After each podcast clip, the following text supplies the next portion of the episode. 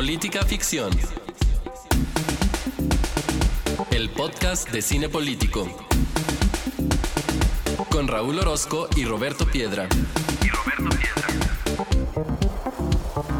Política Ficción. Bienvenidos al primer episodio de Política Ficción. En este espacio vamos a estar platicando de diferentes películas con un enfoque político y pues los invitamos a que, a que nos sigan. En nuestras redes sociales nos pueden encontrar en Twitter como arroba pficcionpodcast. Y bueno, sin más preámbulo, les voy a presentar eh, a quien me va a estar acompañando en estas emisiones, un amigo, este, politólogo también, maestro en políticas públicas y actualmente estudiante del, del doctorado de Ciencias Sociales en el Colegio de Jalisco, proveniente de la tierra de Durango, Roberto Piedra. ¿Cómo estás? Muchas gracias. Bien, Raúl, pues muy contento de empezar este proyecto, agradecido de que me hayas invitado y sobre todo estar aquí con nuestro invitado que sirve como padrino al podcast, que es un amigo muy cercano. Y también contento porque por fin nos pudimos ver. La amable audiencia no tiene por qué saberlo, pero hemos estado tratando de reunirnos hace mucho. Me deben una apuesta desde hace varios años y nada más este podcast nos pudo reunir. Ya, ya tenía, tenía que suceder. Al rato damos más detalles sobre nuestro invitado y sobre nuestra, nuestra apuesta pendiente. Pero bien, les comentamos de qué se va a tratar este espacio Política Ficción. Vamos a sentarnos semana a semana a debatir una, una película este, con el enfoque pues, político que va a caracterizar a esta, a esta emisión. En este primer episodio vamos a hablar de la ley de Herodes. Y pues para ello eh, voy a, antes de presentar a nuestro invitado, pues vamos a empezar platicando un poco sobre la relevancia cinematográfica de esta película y posteriormente cuáles son los puntos políticos que creemos que, que se tocan y de los cuales podemos generar una conversación con nuestro invitado. Pues bien, La Ley de Herodes es una película de Luis Estrada que fue este, protagonizada por Damián Alcázar, Pedro Armendáriz e Isela Vega, que se estrenó en 1999. Muy importante el tema de que se haya estrenado en 1999 porque fue año electoral en México y esta película pues se presentó como una crítica al partido hegemónico, eh, pues ya sabemos, el PRI, y sus años de, de gobierno en este país. Esta película marcó el inicio de una serie de colaboraciones entre el director Luis Estrada y el actor Damián Alcázar. En cuatro películas han hecho pareja, en esta, en la ley de, en la ley de Herodes, en Un Mundo Maravilloso de 2006, en Del Infierno de 2010, todos recordamos yo creo al, al famoso Cochiloco, este, y también en La Dictadura Perfecta de 2014. En La Ley de Herodes, pues nos cuenta la historia de Juan Vargas, un humilde y honrado encargado de un basurero que termina por convertirse en presidente municipal de San Pedro de los Aguaros en el sexenio del presidente alemán. La película está ubicada por ahí del, del 49. Este, y bueno, este, Juan Vargas, una vez que tiene la responsabilidad del cargo de ser presidente municipal, se topa con los vicios del poder eh, mexicano, principalmente con la corrupción, de manera que va a terminar adoptando las formas que en un principio parecía criticar. La película es relevante en términos cinematográficos porque forma eh, parte del despunte del cine mexicano de inicios del siglo XXI, por ahí venía, vendría un año después Amores Perros, después este, Llegaré y tu mamá también, El Espinazo del Diablo. Y bueno, era un despertar del cine mexicano luego de un largo letargo que veníamos de la década de los ochentas, todavía hasta el principio de los noventas, de pues prácticamente no producir nada, nada relevante. Eh, finalmente, el tono de sátira que Luis Estrada logró imprimir en la película hizo que penetrara fuertemente en el público mexicano y pues gozó de una gran popularidad. No por nada la estamos eligiendo para abrir este nuestro primer episodio de política, política ficción. Pero, ¿qué les parece si para conocer más de los detalles políticos le cedo la palabra a Roberto Piedra para que nos cuente qué onda con la ley de Herodes? Pues, ¿qué le vemos a esta película? Más bien, ¿qué no le vemos, no? como dijo Raúl, pues la película está ambientada en los años 40, 50, lo deducimos por el hecho de que haya estado Miguel eh, Alemán en el poder, pero vemos que los males y los problemas pues son los mismos desde ese momento hasta ahora, ¿no? Eh, primero, pues eh, lo primero que nos aparece en la película es el modelo jerárquico vertical en el partido. Vemos cómo el discurso de Miguel Alemán acerca de este discurso por revolucionario de justicia social y modernidad, incluso con la misma entonación, baja desde el presidente Miguel Alemán hasta el gobernador Sánchez, luego el personaje de López y termina eh, como Vargas, ¿no? También vemos la obediencia ciega al partido. Se dice en varias ocasiones, todo se lo debemos al partido. Y de ahí se desprende pues la corrupción y el desvío de recursos, ¿no? Recordamos la escena en la que Vargas va por más presupuesto cuando descubre que tiene siete pesos y le dicen que en este momento no, porque todo el dinero de los municipios, de los estados y de la federación se debe ir a las campañas y al partido, ¿no? Entonces, pues claro que es un acto ilícito. También vemos la ausencia del servicio civil de carrera y la meritocracia. Vemos que el elegido para el cargo público es Varguitas porque es buena persona, a decir de quien lo propone, ¿no? Y buena persona, pues cuando se va él de la sala dicen que no es buena persona, más bien es medio pendejo. Pero si nos fijamos en su pendejez, Varguitas maneja, es leal a la organización, conoce perfecto las estructuras eh, político-partidistas y sobre todo obrero-patronales como la CTM, conoce cómo funcionan las bases del partido y por otro lado está el personaje de Peck, que representa al servidor público de nivel medio-bajo, que es institucional, es capaz, pero pues no tiene poder nunca ni autoridad, ¿no? Ahí está, pero como un mueble, tiene hasta, hasta etiqueta de patrimonio.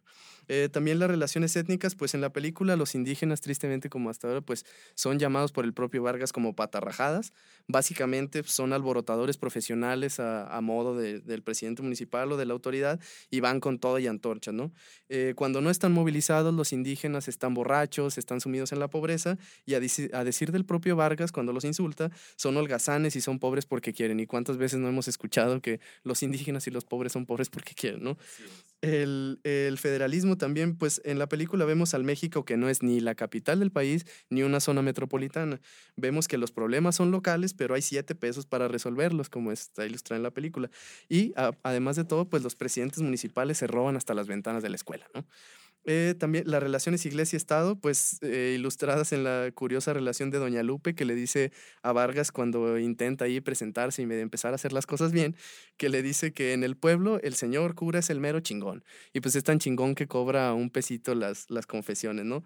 También aparece la figura de políticas públicas de los elefantes blancos, ¿no? Eh, que en la película lo vemos representado por el poste de madera que se supone que posteriormente serviría a una, a una red de electricidad que pues solo es, es una promesa, ¿no? Pero nunca llega la, la, red de electricidad. Hoy en día pues la vemos en forma de aeropuertos cancelados, de villas panamericanas sin funcionar y ah, ah, muchas otras cuestiones de las que no vamos a abordar aquí por, por no perder audiencia. Para no herir susceptibilidades. Sí, para no herir susceptibilidades, así es. Y por último, también quisiera eh, rescatar la impartición unipersonal y arbitraria de la justicia, ¿no? La autoridad, como podemos ver, eh, en este caso representada por el titular del ejecutivo de un, de un, municipio pequeño, puede montarle un delito a cualquiera, ¿no? Como dicen, eh, ponerle un cuatro y basta con una acusación a la ligera para destruir a alguien y, y meterlo a la cárcel y arruinarle la vida, ¿no? Pero pues hay muchas cosas en el tintero, pero yo quisiera que más bien discutiéramos acerca de ello, ¿no? Va muy bien, Piedra. Pues sí, este, parece ser que en la ley de Herodes, pues todo mundo termina bañado por la corrupción. El propio Vargas este, sucumbe ante ella. Y ahorita que mencionabas al secretario Peck, me late su personaje porque es el único referente moral que tiene la película, porque todos los demás terminan sucumbiendo a pues o a las delicias del poder o al vicio de la corrupción. Pero bueno, para hablar un poco más de este tema, ¿qué te parece si ya presentamos a nuestro invitado? Pues bien, el día de hoy tenemos a un amigo también con nosotros. Este, él es, él es abogado por la Universidad de Guadalajara. Él es, a ver, aquí ya no me quiero meter en temas sensibles, pero está en proceso de titulación de la maestría en políticas públicas por la Universidad de Guadalajara en su caso, y él es nuestro amigo Maximiliano Arechiga. Muchas gracias, Roberto, Raúl. Eh, siempre lo he dicho, un gusto compartir espacio con ustedes. Muchas gracias, Max. Cabe señalar que, pues bueno, Max también eh, durante su, su, juventud, porque digo, ya rebasa los 30, ya no podemos decir. Ya no, 30? Sí, según la Organización Nacional perdón, Organización de las Naciones Unidas, ya no, ¿Ya no parte de los jóvenes. Hasta los 29 era, ¿no? Hasta los 29 ya soy parte de, pues la primera adultez, por decirlo De los tres nomás yo. Pero bueno, ah, bueno, sí, tú sigues, tú sigues siendo joven. Yo no. pues bien, este Max, este en su juventud pues también participó en un partido político, no en cualquier partido político, sino del que habla particularmente en la película, ese mero, el Partido Revolucionario Institucional, y pues por eso creemos que cae como anillo al dedo, dijeran por ahí, desafortunadamente, para platicar de, para platicar de este tema. Este, y bien, ¿qué les parece si nos vamos con un primer planteamiento para iniciar la, la discusión? Venga.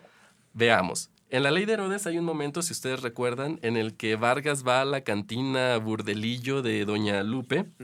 Y Doña Lupe, ya en un asunto muy normalizado, le ofrece pues directamente su, le ofrece directamente su moche a, a la nueva autoridad, ¿no? Al licenciadito que ya llegó. Que, que, cabe señalar que ni siquiera es, es licenciado, que parece ser que no tiene... Es, es, la desvirtuación del licenciado, es el licenciadito. Es el, el pitorreo del licenciado. Exacto. Y bueno, ella tiene muy normalizada esta onda de, del moche y vemos cómo Vargas al inicio se, se, niega y dice, pues, ¿qué pasó? Yo no vengo a eso, yo vengo a hacer las cosas este, de manera derecha, pero sabemos conforme avanza la película que él sucumbe a la corrupción. Entonces, pregunta para los dos muchachos. Este, ¿Está el sistema político mexicano tan podrido que no hay manera de que quien ingresa a él salga librado del tema de corrupción? ¿Qué piensan? Mira, primero que nada, eh, si me permiten a lo mejor tomar la, la, palabra primero, yo te diría que habría que hacer una diferenciación primero de lo que es el sistema político mexicano en la norma y lo que es ya en la práctica, ¿no? Sí tenemos a lo mejor una estructura jurídica y un andamiaje que en teoría nos permitiría pensar que el ejercicio del poder, las elecciones y demás van configurándose a partir de leyes, de normas, por todos sabidas y, por todos este, convenidas, pero en la realidad no. Entonces, ¿esto qué implica? Que haya una debilidad institucional misma que va a impactar en el contexto de Vargas. Y cuando digo Vargas, a lo mejor, eh, como Luis Estrada lo hace en, el planteamiento de su, película, eh, yo lo diría así, eh, el licenciado Vargas, y pondré entre comillas licenciado porque ni siquiera estaba en un proceso de titulación, como a lo mejor algunos nos encontramos, eh, lo cierto es que empieza a utilizar ese mote como una forma de generar una especie de respeto. Incluso quien le ofrece a Vargas que deje el basurero y vaya por ser buena gente a San Pedro de los Aguaros, le hace mucho énfasis en que no le llame por su nombre, ni aunque son camaradas de toda la vida, sino que le hace énfasis en dime licenciado. ¿Por qué? Porque al parecer eh, Ramírez de alguna manera piensa que al decirle licenciado lo sube un poco eh, en esta escala. Entonces, yo aquí abonaría mucho al tema del contexto. Aquí el tema eh, no es tanto que el sistema político pueda estar o no podrido, sino que a mí me parece que es un tema de capacidades institucionales. Viene eh, esta película a representar los cambios políticos que surgen a partir de la revolución y una institucionalización del poder, ¿no? Ya cuando estamos tratando de dejar a los caudillos y precisamente este cambio no se puede dar de un día para otro. Y esto es lo que provoca este tipo de contextos a mi muy leal saber entender. Piedra, pues decía, decía Max el tema de las capacidades institucionales, perdón, ya te andaba robando la palabra. Pero decía el tema, eh, Max el tema de las capacidades institucionales. Creo que los tres aquí hemos revisado este el texto de Acemoglu, ¿por qué fallan las, ¿Por qué fracasan los países? ¿Por qué fracasan los países? Ahí la traducción. Sí, James Robinson Daron Acemoglu. ¿Qué onda? ¿Coincides con esta visión de Max? ¿Qué tienes que decirnos al respecto? Mm, sí, coincido. Bueno, con tu pregunta directa, con Max sí. ¿no? Y no, no Porque somos cuates. Sí, no, no, no por lambiscón, ¿eh? O sea, de verdad sí coincido, pero la pregunta que haces, pues no, no, no tiene solución ni, ni en un podcast ni en un libro, ¿no? Porque si en esencia la pregunta tiene eh, algo de filosofía política o incluso de, de los orígenes del pensamiento social, en la cuestión de si somos buenos por naturaleza o malos por naturaleza, ¿no? Y Rousseau versus Hobbes. Y Hobbes y Locke y, toda la raza, ¿no? Santo Tomás y todos ellos, ¿no? Sí, pero pues eh, el, el, gran filósofo mexicano Enrique Peñanito tuvo a bien resolver esta situación con que la corrupción es cultural, ¿no? Y pues obviamente pues que la corrupción sea cultural es una, decirlo así, tan llanamente pues es una, es una vacilada, ¿no? Porque eso no resuelve nada pero de que sí vemos la, la pudredumbre o la desviación de Vargas, porque Vargas, como dices, llegó con buenas intenciones. llegó a ver cómo podía arreglar la escuela, eh, cómo quería aplicar la ley, construir obra pública, pero su entorno, en este caso, sí es el que lo deforma en una bestia, ¿no? Lo van llenando de, de frasecitas molestonas que a todos nos ha tocado escuchar, como el que no tranza no avanza, este, la ley de Herodes, o te chingas o te jodes, eh, este, ya nos vamos entendiendo, cosas de esas que, pues, por supuesto, sí orillan a Vargas a que, a que se haga esta bestia despiadada que termina asesinando, que es un corrupto, pero se puede estar en el servicio público sin embarrarse, pues no te podría eh, contestar otra cosa porque los tres hemos sido servidores públicos y, y, me jacto, me jacto de que no me he llenado los pies de nada, pero no me dejarás mentir, Raúl, tú no, que cuando le dices a tu familia o, o estás en la cuestión de estudiar ciencia política, te van a decir, mm, pero tú sabes que las la frasecitas estúpidas como eh, la política es el arte de, tragar mierda y no hacer gestos y que, y, que, y que si no te llenas te embarras y cosas de esas que, que pues tú también seguramente has, has, has pasado, ¿no? Sí, como decía, como decía Roberto, creo que los tres aquí nos hemos desempeñado en el sector público en diferentes instancias y pues sí, de entrada siempre hay este halo frente a los demás de que algo turbio debe de haber detrás de tu persona, porque pues, no puedes dedicarte a esto sin, sin sacar tajada de otros lados, ¿no? Claro. Pero Max. Sí, eh, yo aquí regreso a lo mejor al tema del contexto. Creo que, como bien apunta aquí a lo mejor Roberto, los tres hemos pasado por el servicio público sin necesariamente eh, tal vez tener ese tipo de prácticas, ¿no? O llegar a lo que eh, fuera de grabación yo les comentaba que era el máximo imperante en el sistema político mexicano, ¿no? En el que el servidor público llega con buenas intenciones, se da cuenta de este contexto imperante adverso, se da cuenta que tiene que abusar del poder que tiene para poder sacar su chamba y cuando se da cuenta que este abuso de poder para sacar su chamba no es castigado, se da cuenta que a lo mejor este abuso de poder lo puede hacer para su propio beneficio y es cuando a lo mejor, resumido en una palabra, diríamos, un millón no me ayuda a acabar con la pobreza en San Pedro de los Aguaros, pero un millón se acaba con mi pobreza, ¿no? Y a eso voy. El contexto, yo estoy tal vez convencido de que no podríamos decir que nos podemos equiparar a lo mejor a un político común y corriente, no quiero herir susceptibilidades tampoco, pero sí pienso que a lo mejor nuestro perfil ha sido más bien técnico. Yo en todo caso nos equipararía un poco más con PEC, porque no hemos tenido eh, propiamente un cargo de ejercicio del poder propiamente, sino de la administración pública. Pero al final de cuentas, la administración pública de, una tesorería eh, no implica el ejercicio del poder ni el desgaste que implica como a lo mejor un presidente municipal, un diputado o alguien que está buscando en alguna medida eh, generar este tipo de entramados que le permitan acceder a un nivel superior. Aunque, pues sí implica estar cerca del tema del varo, ¿no? Y ese siempre es. Y es el más delicado. Y es el más delicado y siempre es un problema, ¿no? Este. Pero bueno, a ver, en este sentido, siguiendo con el tema de la corrupción y vinculado obviamente con la película, llegó 1999, este, llegó la elección aquella famosa en la que México alcanzó la alternancia. La ansiada alternancia. Exacto, la ansiada alternancia y hubo un momento de esperanza en el país. Este Fox en cierto sentido representaba el cambio. Muchos creyeron o creímos que a partir de ese momento las cosas en, en la clase política mexicana iban a ser diferentes, que estos vicios de los cuales habla la ley de Herodes se iban a, erradicar.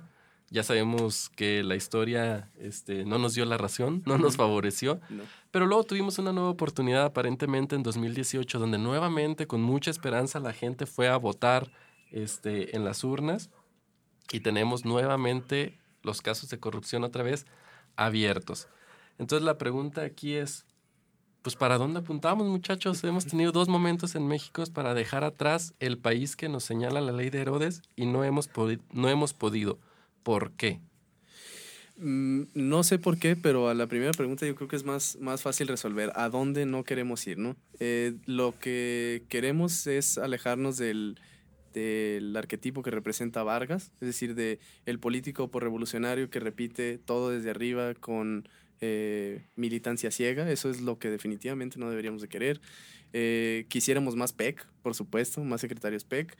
Eh, alejar, pues sobre todo menos municipios como San Pedro de los Aguaros, que sigue siendo la realidad de miles de municipios, todos los que no están agrupados en zonas metropolitanas, aunque agrupen a la mayor parte de la población, pues son los que viven en estas características, ¿no?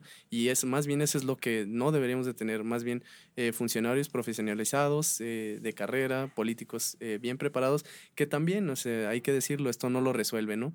Pero de que alguien sea como Vargas y no sepa nada, a que sí sepa algo, pues parece que sí vamos avanzando en, la profesionalización. Yo estoy de acuerdo con el tema de la profesionalización y ya en los ochentas tuvimos esta ola de los llamados tecnócratas. ¿Qué nos cuentas, Max, con relación a la primera pregunta que ya respondió Piedra y el tema de la tecnocracia mexicana de, finales de los ochentas? Bueno, eh, primero que nada mencionar, bueno, ya hemos vivido tres alternancias, ¿no? Eh, primero con Fox, después eh, nuevamente con Enrique Peña Nieto y un nuevo priismo que se enarbolaba como ya haber aprendido de los vicios que se tenían y a partir de ello construir y resulta, no es sorpresa para nadie, que son prácticamente de 19 gobernadores que venían de su misma extracción política, 10 han pasado por situaciones en las que se les acusa por casos de corrupción y esto provoca de alguna manera una tercera alternancia para eh, que Andrés Manuel, que buscó en su tercera oportunidad la presidencia, finalmente llegue. ¿no? Sí hay un cansancio generalizado de la sociedad en cuanto a la forma en la que se percibe a las altas esferas del poder público. ¿no? Decir sí a lo mejor... Eh, pudiéramos ya estar más cerca de lo que no queremos que de lo que sí queremos o viceversa, se me hace muy complicado porque al final del día creo que esto no va a cambiar en gran medida en tanto la ciudadanía no se involucre más en la toma de decisiones. Y sé que para esto implicaría hacer una estructura institucional un poco más amplia, que aunque parezca que no, sí se avanza bastante con el gobierno de Fox, sí se hacen algunas aperturas, por ejemplo, en cuanto a la información que se puede solicitar al gobierno, el mismo Calderón empieza también algunos mecanismos de participación eh, ciudadana y contraloría sociales que creo que pueden servir. Al final del día entiendo que son, son temas un poquito complicados, pero bueno, eso en cuanto a tu primera pregunta. Y bueno, Raúl, sobre tu segunda pregunta con respecto a la tecnocracia o a los llamados tecnócratas en general, yo te comentaría, eh, sí es cierto que a partir de, la reducción del Estado o de este llamado neoliberalismo a partir de Miguel de la Madrid, eh, empieza una serie de servidores públicos con especialidades en el extranjero que a partir de su expertise técnico pretenden resolver los problemas públicos. Pero eso está mal visto ahorita, Max. ¿Cómo te eh, atreves a decirlo? Sí y no, porque mira, se, se aqueja mucho el tema en el tema, perdón, el tema público a que la tecnocracia ha sido dañina, ¿no? Sin embargo, vemos a muchos servidores públicos que también tienen este tipo de, de formación, o sea, incluso eh, al principio de, de, este sexenio tenemos eh, a personajes dentro del primer círculo del presidente, incluso el mismo Marcelo Ebrard, que hoy en día funge importantes responsabilidades, no solamente como secretario de Relaciones Exteriores, eh, sino que también dentro de la política interna de, de nuestro país, eh, tiene esta especialidad al final del día, ¿no? Yo te diría que la tecnocracia no ha sido mala en sí misma para el país, lo que tal vez sí te puedo decir es que algunos tecnócratas en lo particular han abusado del conocimiento, de las relaciones de poder, de las capacidades que tienen para tomar decisiones y como regresamos a lo mejor a la postura que te decía, llega el servidor público bien intencionado, con toda la disposición de hacer las cosas de la mejor manera, pero se da cuenta que a lo mejor el contexto no le permite o no le favorece y entonces toma tajada, ¿no? A partir de ahí, eh, desvía un poco lo que debería ser incluso la misma técnica administrativa y bueno, deriva en, en, este, en este tema muy bien aprovechado de alguna manera por el discurso político del hoy presidente para responsabilizar de manera directa eh, en términos sociales a alguien de una desgracia. Que al final del día, bueno, los tecnócratas nos tenían creciendo al 2, al 4% y hoy, bueno, pues aún con todo y pandemia ya estábamos en recesión. Así es. Que la, la tecnocracia y la meritocracia como su prima hermana, pues tienen dos, o tienen más pues, pero para efectos de esta discusión quiero, tiene dos caras. La primera pues es, es la obvia, ¿no? La parte buena de la tecnocracia, la meritocracia, porque eh, igual que en, todas las esferas de la vida, ¿no? Lo que quisiéramos es que las cosas las hicieran los que las saben hacer mejor. En ese sentido, en esencia, pues la tecnocracia y la meritocracia, pues es poner en el lugar de las decisiones a quienes pueden formular las mejores decisiones, ¿no? Pero esto también, pues, tiene una parte perversa. O sea, la tecnocracia y la meritocracia puesta así, pues también tienen otra cara, ¿no? Que es la cara de que se trata de un sistema pues que tiene perdedores, ¿no? Perdedores entendidos como todos aquellos que no tienen posgrados, ¿no? Y pues de qué se trata eh, la esfera pública, de que todos podamos acceder a ella, ¿no?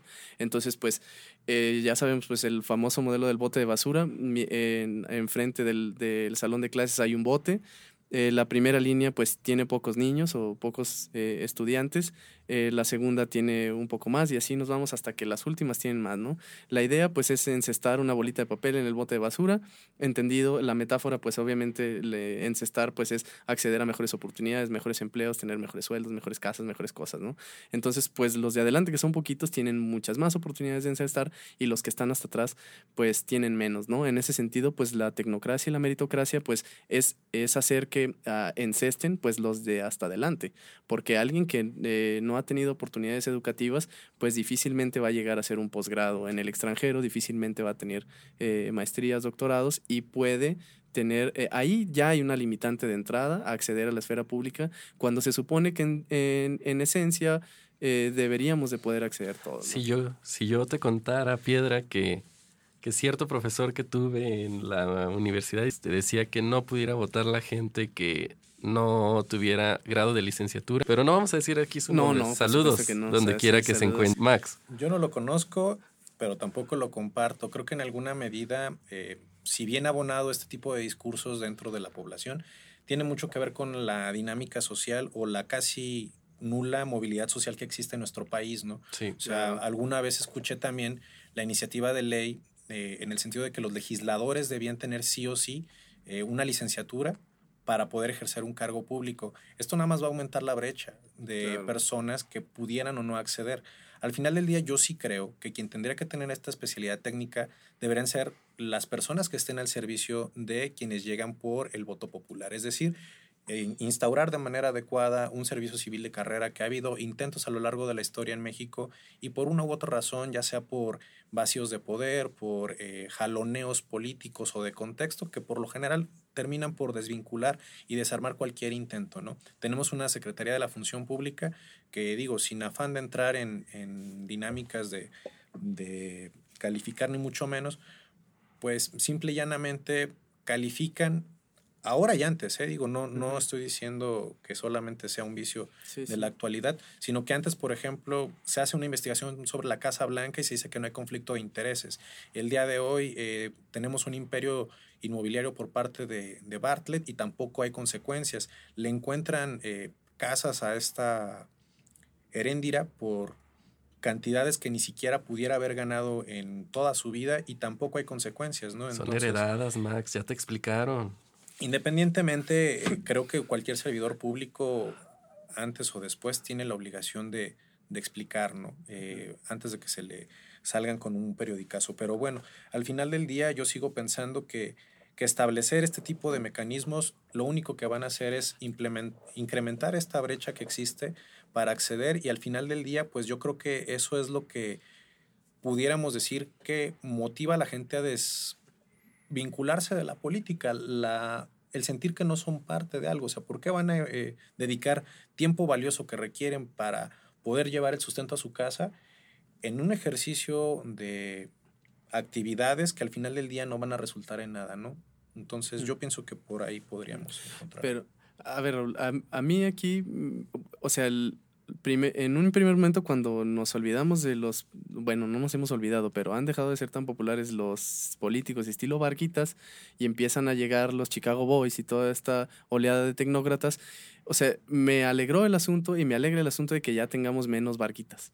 Pero me preocupa qué va a pasar cuando agotemos este perfil de los tecnócratas. Es decir, ¿qué vamos a hacer o a quién vamos a elegir? O a quién vamos a poner en los puestos de decisión cuando nos demos cuenta que ni siquiera los que saben nos sacan del atolladero. ¿Tú para dónde crees que va esa situación? O sea, ¿qué, ¿qué nuevos perfiles nos vamos a inventar cuando se acaben los que eran los que nos iban a ayudar?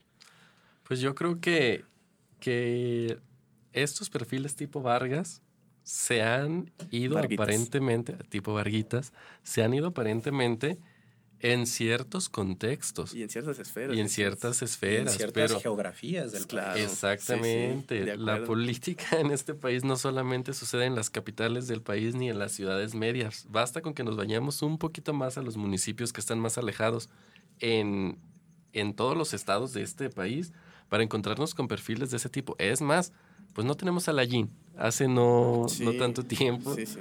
Este, y con lo que dices tú respecto a la preocupación, pues creo que es la preocupación que tiene el ciudadano o los ciudadanos en muchos sentidos, porque parece ser que tenemos nuevas ofertas electorales, eh, elección tras elección, valga la redundancia, y todos se las arreglan muy bien, aparentemente, para terminar decepcionándonos. Creo que la clave es, o una de las claves está en lo que decía Max, ¿no?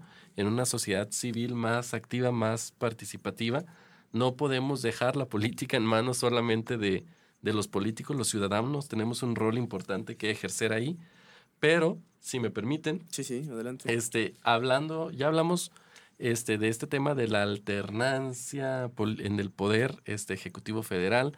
Ya hablamos un poco de la transición de estos perfiles y la tecnocracia, pero quisiera viajar en el tiempo a la época nuevamente en la que se sitúa la, la película y hablar de otro momento de transición, porque hablar del PRI, hablar del revolucionario institucional, pues no es hablar de un mismo PRI a lo largo de todos los años que estuvo gobernando. Y aquí Max Piedra, este, ¿qué onda con la transición este, del poder militar al poder civil este, en México? Max, ¿qué nos tienes que decir al, respecto? ¿Cómo, ¿Cómo sucedió? ¿Qué pasó ahí? Porque como dice la película, pasamos de los generales a los licenciaditos. Bueno, pues al final del día es un cambio, digamos, natural. Eh, hay que recordar que, bueno, termina la revolución, eh, empieza un tema de caudillaje que termina de alguna manera con la institucionalización del poder a través del Partido Nacional Revolucionario, ¿no? que por fricciones internas ahí entre Plutarco y Lázaro terminan por convertir al partido. Sus amigos eh, Plutarco y Lázaro. Mi tata Lázaro. Sí, mi tata. Lázaro. Yo soy michoacano, cabe señalar. Bonus. Eh, bueno, al final del día, eh, con el Partido de la Revolución Mexicana, o bueno, al final del día lo que se busca es, pues, concretar a los cuatro sectores, ¿no? Entre el que se incluye al militar. Y ya con la reforma a, convertirse en el Partido Revolucionario Institucional, es cuando se elimina de alguna manera este sector de, los militares dentro del partido. En el contexto, pues claro que suena muy complicado, lo vemos en la película cuando están platicando López y el gobernador eh, con respecto que no tienen ningún problema en San Pedro de los Aguaros porque si van a hablar de su estado se tiene que hablar bien porque en una de esas se descuida y Ruiz Cortines se le va por la derecha al gobernador, ¿no? O sea, le quitan la candidatura y él mismo lo señala, estos muchachos, este, cabrones creen que me van a ganar y eh, lo podemos resolver como antes, ¿no? Voy a instaurar yo el partido auténtico de la Revolución Mexicana para enseñarles a estos cabrones en seis años cómo podemos salir adelante, ¿no?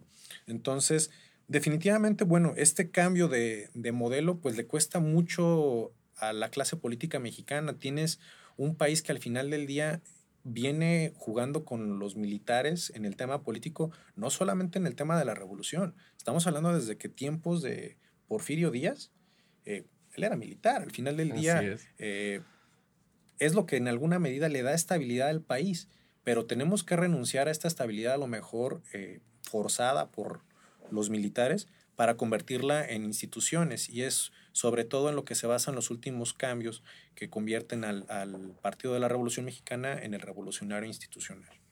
Bien, Max. Pues mira, yo creo que sí hay una evidente transición de, de el poder militar o del, sí, como, como tal, del poder militar al, al civil, por así decirlo, pero no en todas las esferas ni en, ni en el estilo, sobre todo eh, lo que se salvó fue el estilo de gobernar, ¿no? Porque sí, ya los presidentes ya no salían del ejército mexicano, ya no traían la, ropa militar, ya no traían las insignias, pero el, el, modelo de gobernar pues sigue siendo igual, ¿no? O sea, en términos de Jorge Carpizo, el presidencialismo con el que caracteriza a la era hegemónica del PRI y anterior a la, a la época militar, pues sigue siendo ahora, ¿no? O sea, eh, definido como la preponderancia del poder ejecutivo sobre los pesos y contrapesos que podrían ofrecer los otros dos poderes, ¿no? Ese en ese sentido, el presidencialismo sigue la forma que vemos en la película, ¿no? O sea, lo que dice Miguel Alemán, como lo dije en la introducción, con el mismo tonito, el mismo ademán, exactamente las mismas palabras, pues sigue bajando desde el presidente de la República hasta quien anda en la calle con la gente. O sea, el modelo jerárquico eh, lineal que no tiene nada de horizontal, sigue, sigue imperando en la política mexicana. Definitivamente. Y bien, acercándonos un poco al, cierre de esta, de esta charla, eh, un poco lo que ya habíamos decidido, ¿no? Lo que ya habíamos decidido, oigan, normal, lo que ya habíamos dicho. Así dicen en Michoacán. Así dicen, así, decimos en Michoacán. alrededores de Tlaquepaque. Pensamos pues, o pensemos en este México rural, precario, desconectado en el que se encuentra San Pedro de, de los Aguaros. Y cuando pensamos en él creemos que ya no existe. Ya dijimos aquí nuestra posición que basta con un poquito ver otras realidades del país, este, en los cuales los, bueno, yo he sido testigo de ayuntamientos que sesionan en mesas de Coca-Cola, por ejemplo. He sido testigo de municipios en los cuales la autoridad del padre se sigue imponiendo de alguna manera eh, todavía sobre la autoridad del, del presidente municipal. Entonces aquí la pregunta es, ¿y qué onda? ¿Qué ha pasado en esos sectores con la modernidad y la justicia social? predicada en la película por Vargas y en la realidad, pues por nuestros políticos. Bueno, yo diría que propiamente la justicia social de la que tanto se, se enunciaba en la película, pues no ha llegado a todos los sectores del país, ¿no? Vivimos en un contexto en el que evidentemente hay pobres y pobres en extrema pobreza, perdón, y definitivamente pues es complicado pensar que esta justicia ha llegado a todos ellos, pero también yo lo, pensaría de, otra forma. No solamente es decir que se va a llegar a la justicia social, no solamente es decir que el poder tiene que dimanar esencialmente de las autoridades eh, que constan en, el papel, ¿no? ¿Por qué sigue teniendo tanta injerencia la iglesia? ¿Por qué sigue teniendo tanta injerencia, a lo mejor, eh, ejemplificándolo con la película, el cantinero. Casicazgos, liderazgos informales. Al final del día, aunque no están eh, contemplados dentro del librito, por decirlo de alguna manera, ejercen liderazgos internos y generan capital social. Generan un tejido que al final del día le permite a las personas sobrevivir, dicho de, de una manera bien sencilla, ¿no?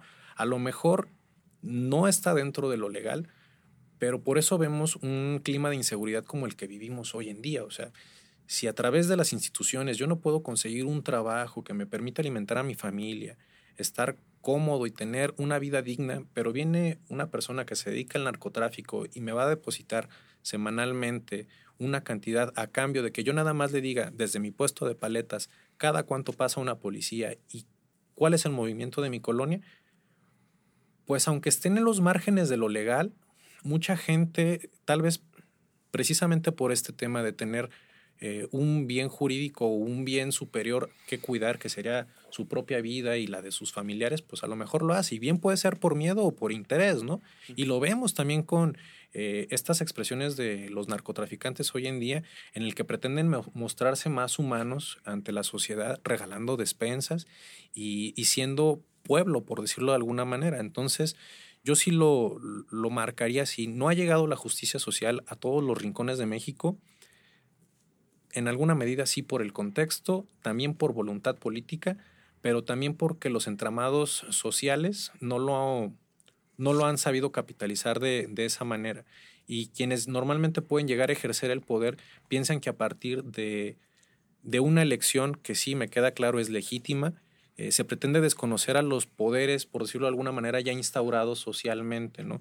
El párroco, la persona que a lo mejor trae la dinámica de liderazgo en la colonia y demás, y se pretende llegar como varguitas, porque a mí me nombró alguien eh, y con el librito, y quiero que te, pues, te acomodes a como yo te digo, ¿no? Y al final del día yo creo que la dinámica no va a funcionar socialmente nunca, ni aquí ni en ningún lugar. Entonces, sí lo vería un poquito complicado hablar de que ya hay justicia social, pero sí creo que en alguna medida, me van a soñar con esta palabra, pero creo que está eh, fuertemente dañada por nuestro contexto.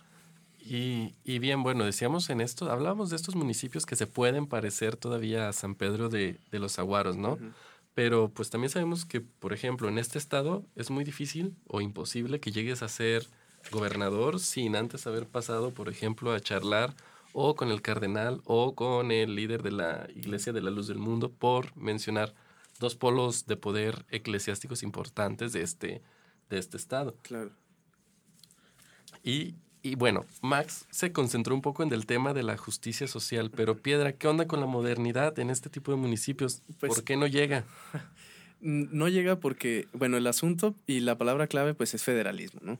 Porque en esencia el, el municipio que, que, o el gobierno local, el San Pedro de los Aguaros, entendido como todo lo que representa este municipio, pues que se supone que debería ser el más gobernable, es el más ingobernable. Porque no tiene recursos, porque eh, el 115 constitucional le puso atribuciones que no puede cumplir, etcétera, ¿no? Pero, pues, eh, la cuestión es esa, es una, una cuestión de federalismo, en esencia. Oye, ahorita que mencionas el 115, pues también curioso, ¿no? Que los municipios muy apenas pueden cumplir con, la, con proveer de servicios públicos básicos. Y, y vaya que son muy básicos, o sea, lo que les puso el 115 constitucional no es nada del otro mundo, pero pues para los San Pedros de los Aguaros, pues claro que es, es algo que, que, no se puede lograr. Y además es una cuestión que hemos querido, o que parece que puede ser resuelta eh, por los tecnócratas, ¿no? O, o, por un escritorio. Cuando uno ve que en, Oaxaca, que en Oaxaca hay 500 y tantos municipios y dice, güey, pues en la zona de Tehuantepec, porque hay un Santo Domingo Tehuantepec, un San no sé qué Tehuantepec, ah, pues lleg llegan los tecnócratas o, o, llegan los, los que no conocen el contexto y dicen, güey, pues esto se soluciona súper fácil, pues en vez de tener tanta, tanto pequeño municipio, pues agarramos 15 municipios y los hacemos uno. De todos modos, ese municipio sigue siendo, aunque juntemos esos 15, sigue siendo mucho más pequeño que un montón que otros que tenemos ejemplo. Pues sí, güey, pero eso se, te ocurrió a ti desde el escritorio con tu eh, brillante maestría en políticas públicas, pero ahí hay etnias de por medio por, por inventar algo. O sea, desconozco el caso de, de Tehuantepec, pero bien podría ser eso. Por algo no se han juntado, ¿no? Por algo siguen siendo Santo Domingo, Tehuantepec y otros montones de Tehuantepecs. Que también tuvimos otro profesor, en ese caso los tres, que sí. hablaba del pueblerío municipal sí, en México, ¿no? Sí, de, de, hecho que era lo que se me estaba ocurriendo, eventualmente en algunas de las clases que compartimos. Eh, hablaba un tanto despectivo del municipio mexicano, uh -huh. no en términos de lo que representa, pero sí de las funciones que tiene que descargar propiamente y de las nulas capacidades institucionales que tiene a partir incluso de los impuestos que tiene derecho a ejercer a partir de su cobro, ¿no? Claro. O sea, es la unidad tal vez eh, dentro del federalismo que tiene más obligaciones, pero la que tiene menos presupuesto para ejercer en cuanto a las participaciones que llegan para todos desde la federación, ¿no? Digo, hay que entender también que la federación o el federalismo mexicano se entiende de manera muy diversa, como a lo mejor podríamos verlo en otras partes del mundo como Estados Unidos. Entonces, no, claro. pues definitivamente sí, la modernidad, pues yo creo que tal vez tardará un poco más en llegar, en tanto no, no podamos superar esta, esta situación de cómo se entiende el federalismo y se comprende en México. Pues sí, pero también los, los San Pedros de los Aguaros están en un círculo vicioso del cual no salen o un impaso, un cuello de botella, en el que te dicen, bueno, se nos ocurrió el principio de subsidiariedad, ¿no?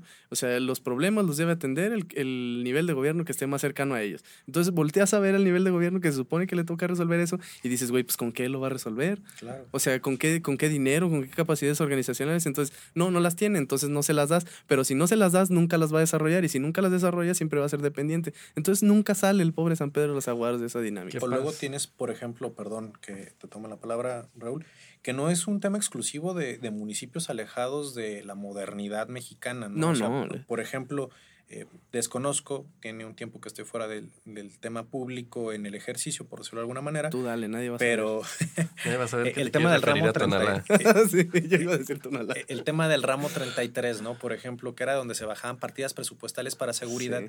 Y bueno, en su momento me tocó estar eh, como defensor de oficio eh, en un juzgado municipal y te tocaba ver, ¿no? Que había una serie, incluso yo diría hasta irrespetuosa de los derechos humanos de las corporaciones municipales que decían, bueno, es que nos bajan recursos a partir del número de detenciones válidas que tenemos, ¿no? Uh -huh. Entonces, había consigna de traigan esta noche sí, una tanto número de detenidos. Tal. Entonces, te estás olvidando ahí totalmente del respeto a los derechos humanos, Claro. de las profesionalizaciones que les estás pagando a tus cuerpos eh, policíacos y demás, para convertirlo todo en un tema de voy a bajar recursos en los ramos que existan porque necesito el dinero y el dinero bien lo puedo usar para eso o para otra cosa, ¿no? Porque también entrar a temas de fiscalización del gasto Sí, público güey. es otro tema mucho más amplio. No, porque si no se los etiquetas, pues sale peor. O sea, yo, yo creo que es mejor eh, etiquetarlos y que se vean en camisa de fuerza a no etiquetarlo y que le hagan lo que sea, ¿no? No, por supuesto, pero a lo que me refiero con esto es que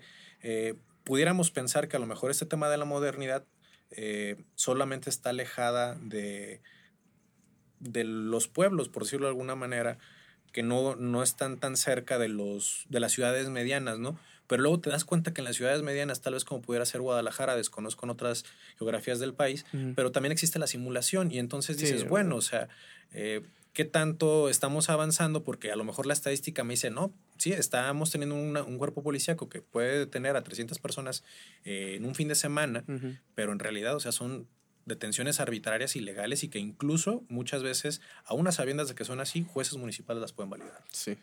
Bien, pues oigan, no quiero ser, no quiero ser aguafiesta, Aguafiestas. la discusión está muy buena, la tendremos que seguir en algo otros, por algo otras vías, están nuestras redes sociales, bueno, prácticamente Twitter, red social. una red social, nuestra red social. arroba, piedra, nuestra red social es Arroba Pficción Podcast. arroba Así me lo aprendí. Política Ficción ficción. Podcast, ya se me estaba yendo a mí, No, es arroba Pficción ficción. Podcast. Arroba, Arroba P- Pficción Podcast. ese es nuestro Twitter, ahí podemos seguir la, la discusión. Y bien, quizás en este episodio nos escucharon un poco pesimistas sobre la situación de México, pero bueno, estamos analizando a México a través o bajo la luz o el lente de una, Sí. de una película que es pesimista en sí misma, Sí. pero evidentemente hay cosas que han, que han cambiado, evidentemente hay pasos que se han dado hacia, hacia adelante y, y- y situaciones de las cuales ya no nos podremos desprender, este, afortunadamente. Entonces, no todo está mal, muchachos, no se vayan con este, no se vayan tristes de este episodio. No, no. No, y además le va a tocar otros países, otros de contextos, otros temas, ¿no? En todos lados se cuecen habas. Sí. Y, y bien, pues yo quiero eh, invitar a Max a que de manera breve nos haga un pequeño cierre eh, o nos dé un ex- o nos exprese una idea final eh, sobre este tema. Max, tienes el balón. Y Max no es nada breve, ¿eh? así que va a ser un gran esfuerzo. Bueno, respétame el esfuerzo.